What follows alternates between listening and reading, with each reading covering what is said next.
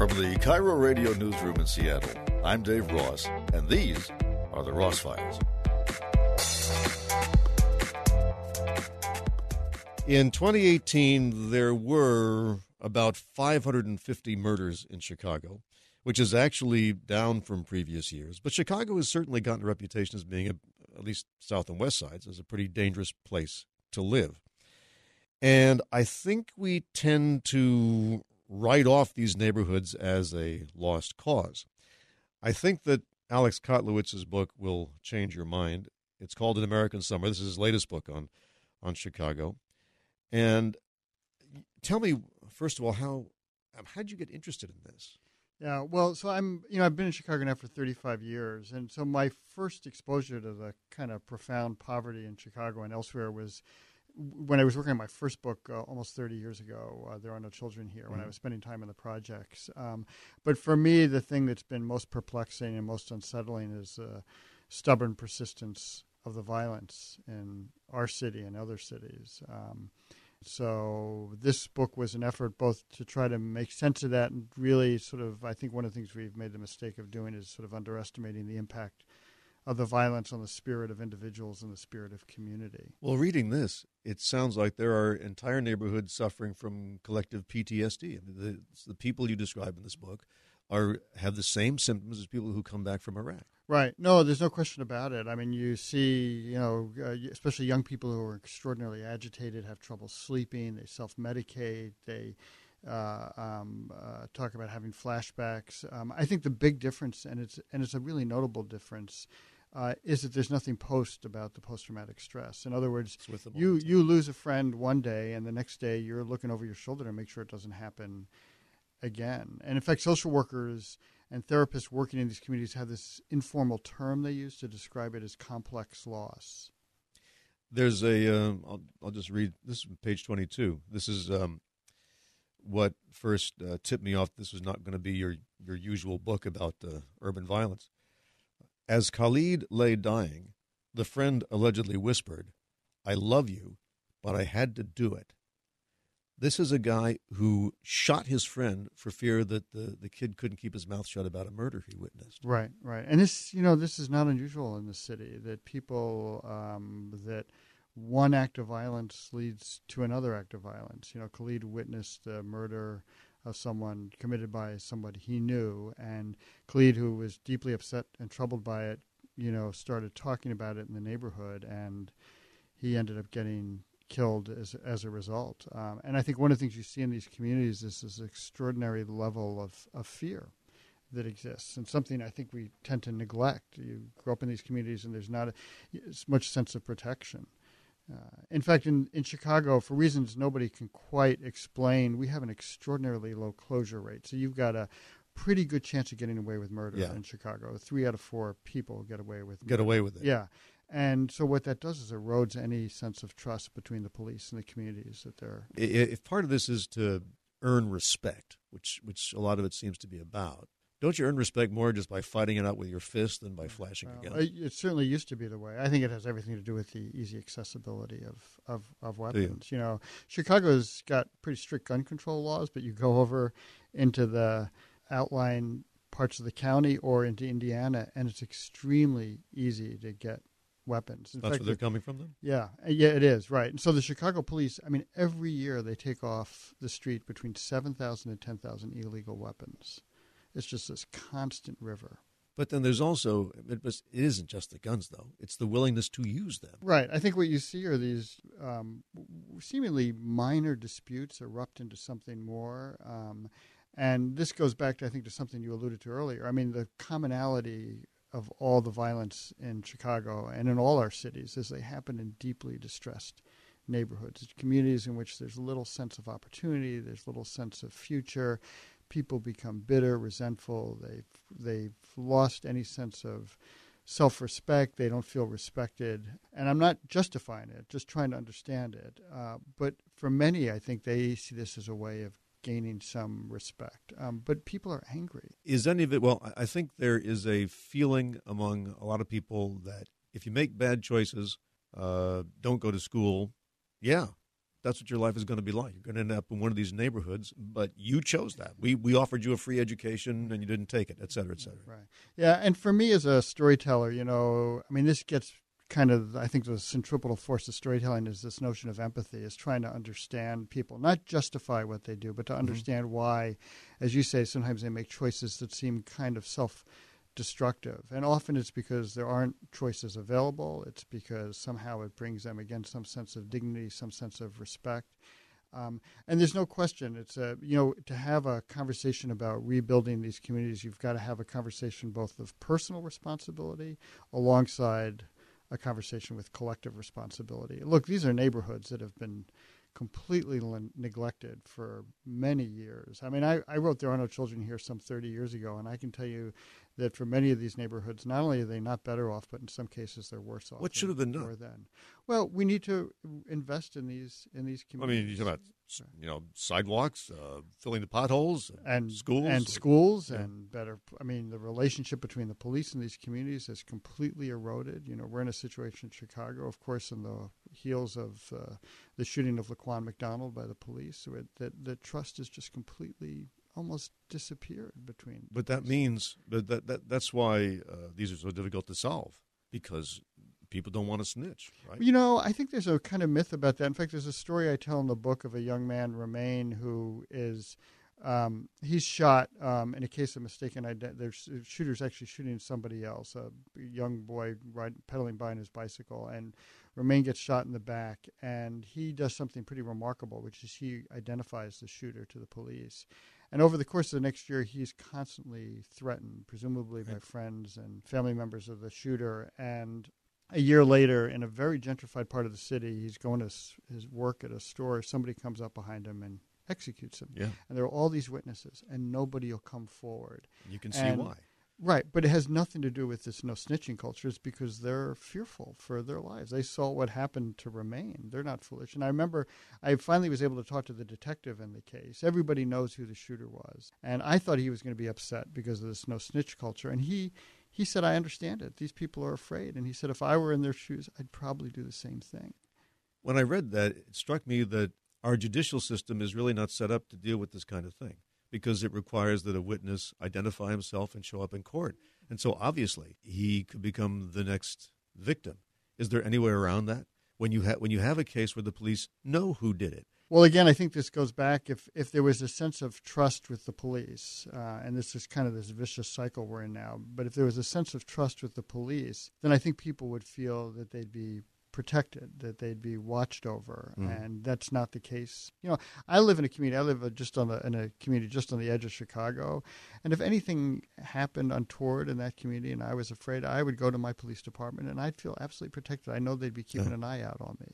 Well, but also because uh, I mean, I live in a place like that too. But I also know there's no gangs there who would come after me. Usually, these are these are uh, crimes committed by individuals, and there's there's no connection you know, there's no network of people who could hunt you down. Right. But in, in, these, you as you pointed out in this book, you really have no choice but to join a gang right. for self protection. So right. every that that makes every murder uh, a potential slight that has to be avenged at some point. And, and and there is the mechanism to avenge it, no matter where you are. Right, right. And one of the things I think we see in Chicago, you know, the, with the gangs have completely fractured, and so when I again when 30 years ago when I wrote There Are No Children Here, you know the gangs, the African American gangs were very hierarchical. They were organized around the drug trade. In fact, I remember when I was reporting on that book and the projects, and somebody and there was about to be a shooting, you'd get warned and you could go into and take cover. Now it's uh, the gangs have completely fractured, so it's organized just simply block by block. Are you a little crazy to do this? Because you embedded yourself essentially in these neighborhoods,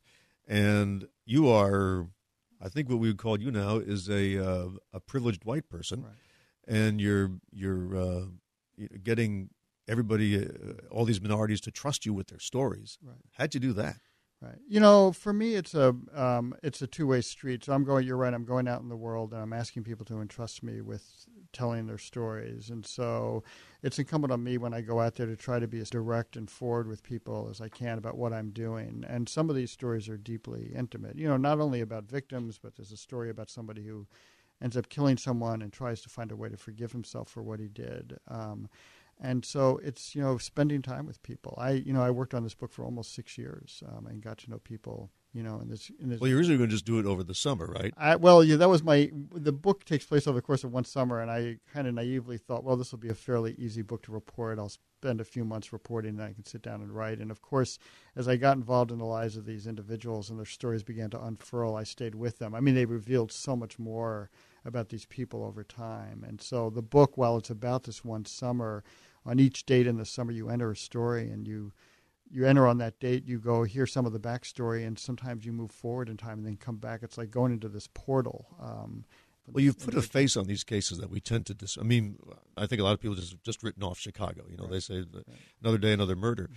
But when you when you hear the people uh, the about the lives of the people involved, uh, their parents, their siblings, their friends, their fellow gang members, you begin to understand why this is happening. Right, and my hope with this was not only to humanize, but for people to sort of understand what people were up against. You know, there's a story in this book about a 16 year old boy who's kind of on the one hand hanging out with a gang, and on the other hand, he's a straight A student. His friends used to call him the stupid smart kid, and he gets shot one day, and he knows that the only way he's going to be able to move forward is to physically remove himself from that neighborhood, and he gets himself into this really jewel of a place, a Mercy Home for Boys and Girls, and he's doing great. And he goes home one weekend his junior year and ends up hooking up with some friends and robbing some people of their cell phones and gets into trouble. And so it's about walking this tightrope, about trying to sort of navigate this world. And so it's a story about what happens to this young man as he tries to navigate that. This this stupid smart kid, as they call him.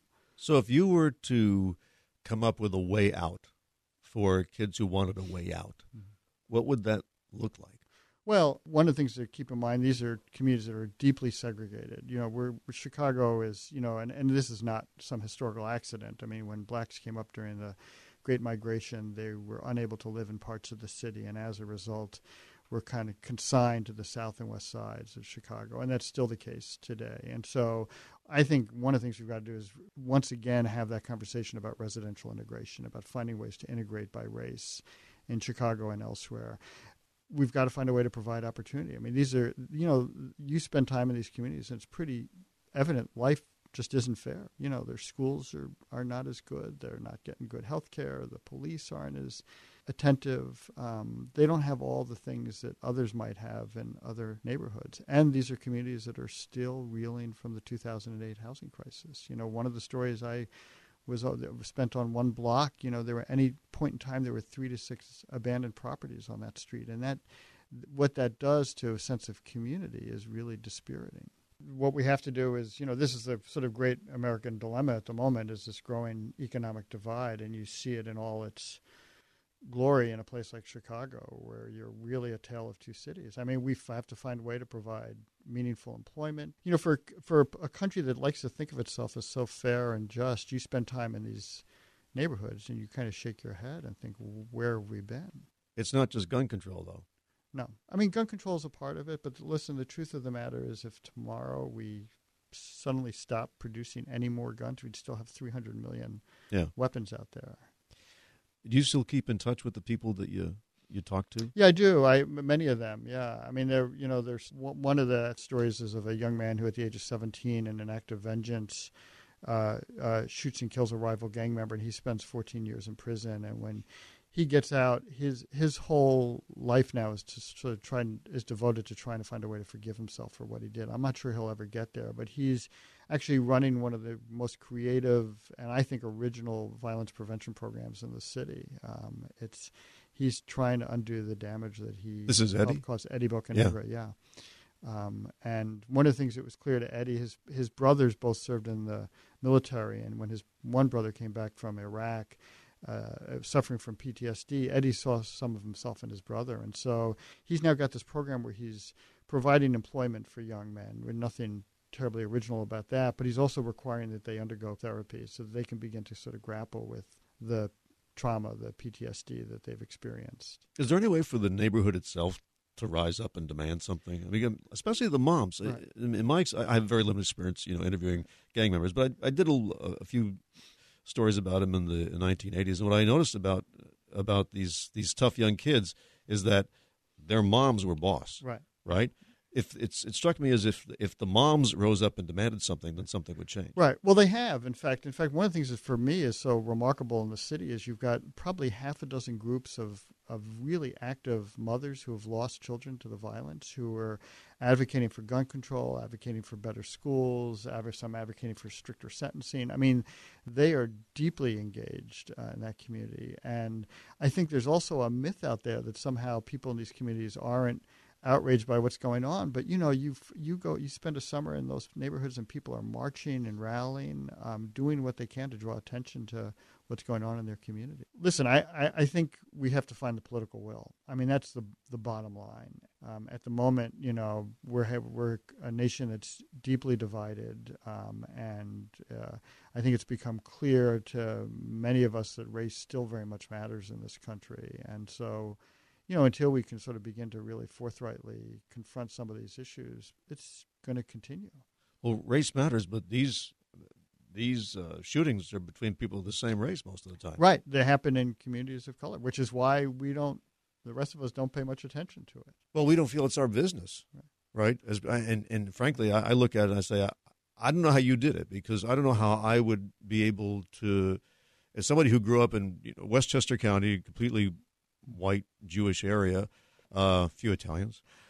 How can I possibly relate to this? What, what, what do I know about but, it? But that's the thing is you go out and spend time with in these communities with these individuals, and there's so much that we have in common. I mean, they have the same dreams and aspirations as the rest of us. I mean, there's they're struggling with many of the same things the rest of us struggle with. You know, families that are one way or another dysfunctional. You know, with trying to maintain uh, some sense of financial security. I mean, we're that's sort of again for me this kind of great American paradox is that we you know we like to think we're all in this together, and yet we lead such disconnected lives. But th- they're my neighbors. Yeah, but I mean, I, for a lot of these arguments were about uh, you know money to get the latest sneakers to be able to to dress to earn respect. And we just write everybody a check now. Now you can buy your sneakers, and it probably cost a lot less than the cost of having to send all those cops through the neighborhood. Right. Yeah, but it's not sneakers. It's I mean, people looking for you know again. I think it's a kind of again this tiresome myth that people are just sort of spending money willy nilly. I think people really want. I mean, their aspirations are the same as the rest of us. Yeah. They want some sense of. Financial So what's in the way of that then? What's in the way of getting that financial security? Well, there are no jobs there. These are communities that are deeply isolated from the rest uh-huh. of us. These kids, many of these kids are going to really. But I mean, the, the economy. If you can't get a job in this economy, then forget it, right? And there are well, there's there's public transit. You can hop a bus. And, uh, isn't part of the problem that if you have a record, you can't get a job? Well, there's that too. You've got you know you come back you know again for a country that likes to think of itself as very forgiving. You know you you spend time in prison and do your time and you come out with a felony, it's extraordinarily difficult to get jobs. Some some professions are completely off limits to you, and then given the kind of mass incarceration we've had over the past 25 years, it's made it really difficult, especially in communities of color. There is this general agreement across the political spectrum that we've just simply incarcerated far too many people for far too long, um, and and it's I'm you know feel really good that we've gotten to that place where we've we've we see that. But look again, I think we need to provide some investment in these communities. I think you're wrong about the fact that there are all these jobs for people. I mean, I remember when I was working on this book at one point there was a, a factory that was opening and they had something like 600 people apply for jobs. I mean, there were just lines around the block for people looking to for employment at that at that factory. People want to work. People want a good life. They're not they're they're not inclined to just sit around and yeah. just those opportunities. I, I just, a very quick story. A number of years ago, there was an author, Paul Collier, who used to work at the World Bank, and he wrote this book, The Bottom Billion, about the developing world, where he what he found is that in places like Chad, where there was just poverty across the board, it was incredibly peaceful. And so he comes to Chicago for the first time and spends some time on the South Side, and he thinks, this is it. He says, you walk out of your house in Englewood, a community on the South Side, and look at this beautiful, gleaming downtown. I think one of the most beautiful downtowns in the world, and you know what's not yours. How can you not help but feel resentful? Well, now we're getting somewhere. So, in other words, if this community was in in some poor country and there wasn't that gleaming skyline haunting you every morning, then you wouldn't feel the need to have a lot of money in your pocket. Well, well have any money. Yeah. If you're doing well and privileged, you don't look behind. But if you're on the bottom, you're looking at what what's not yours. And you realize there's no way you're going to get to that place. The south side of Chicago is not the only community that's suffering. You go into parts of West Virginia or rural Missouri, um, and there are people who are also deeply suffering. It's it's why Trump got elected. It's because so many people in rural America, just like the people in the south side of Chicago, said to themselves, "Why why can't I prosper like others in this country?" You think the south side of Chicago voted for Trump? No, I don't think they voted for Trump. But I'm just saying Yeah. that's you know Well, what's the answer to that? That's that's that's what's frustrating me because that's that's still out there, and and yet Right. by the numbers and by what we're being told from Washington, this is as good as an economy gets. And if some people are left out, it's because they made bad decisions. But but that's not true. I mean, you look at. I mean, J.P. Morgan is a perfect uh, example. You know, they just reported record profits, and and yet their bank tellers are barely making enough money to survive. So the people at the very top are making, you know, extraordinary amounts of money, while the people on the very bottom are barely managing. There's this incredible. And yet they won't form unions. I mean, once upon a time when we had a disparity like that, people got together, formed unions, and basically forced those companies. right, to right. Well, I hope wages. I hope the labor movement sort of finds its strength again. Well, it's an extraordinary book, Yeah. and, I, I think it will change people's perspective on a on a story that uh, you assume you know the answers until you actually meet these people and realize that for you know every one of these 550 murders, there are 550 unique stories. and Right, right. And my hope is that people, as they people get to know the people in this book, that they come to sort of find some empathy, find some common ground. it's called "An American Summer: Love and Death in Chicago" by Alex Kotlowitz. Alex, thanks very much. Thanks, Thanks for having me. Remember that when there's a longer version of the interviews on Seattle's Morning News, you can usually find it right here in the original form, unconstrained by the limitations of a live broadcast. And you can subscribe so that when someone says, Did you hear what was on Seattle's Morning News? you can say, Not only that, I heard the part that wasn't on Seattle's Morning News. So, my advice is to subscribe. And then when we talk to an author, a politician, an entrepreneur, an artist, a scientist, a teacher, a journalist, a celebrity, you'll hear every word. I'm Dave Ross. Thanks for tuning in.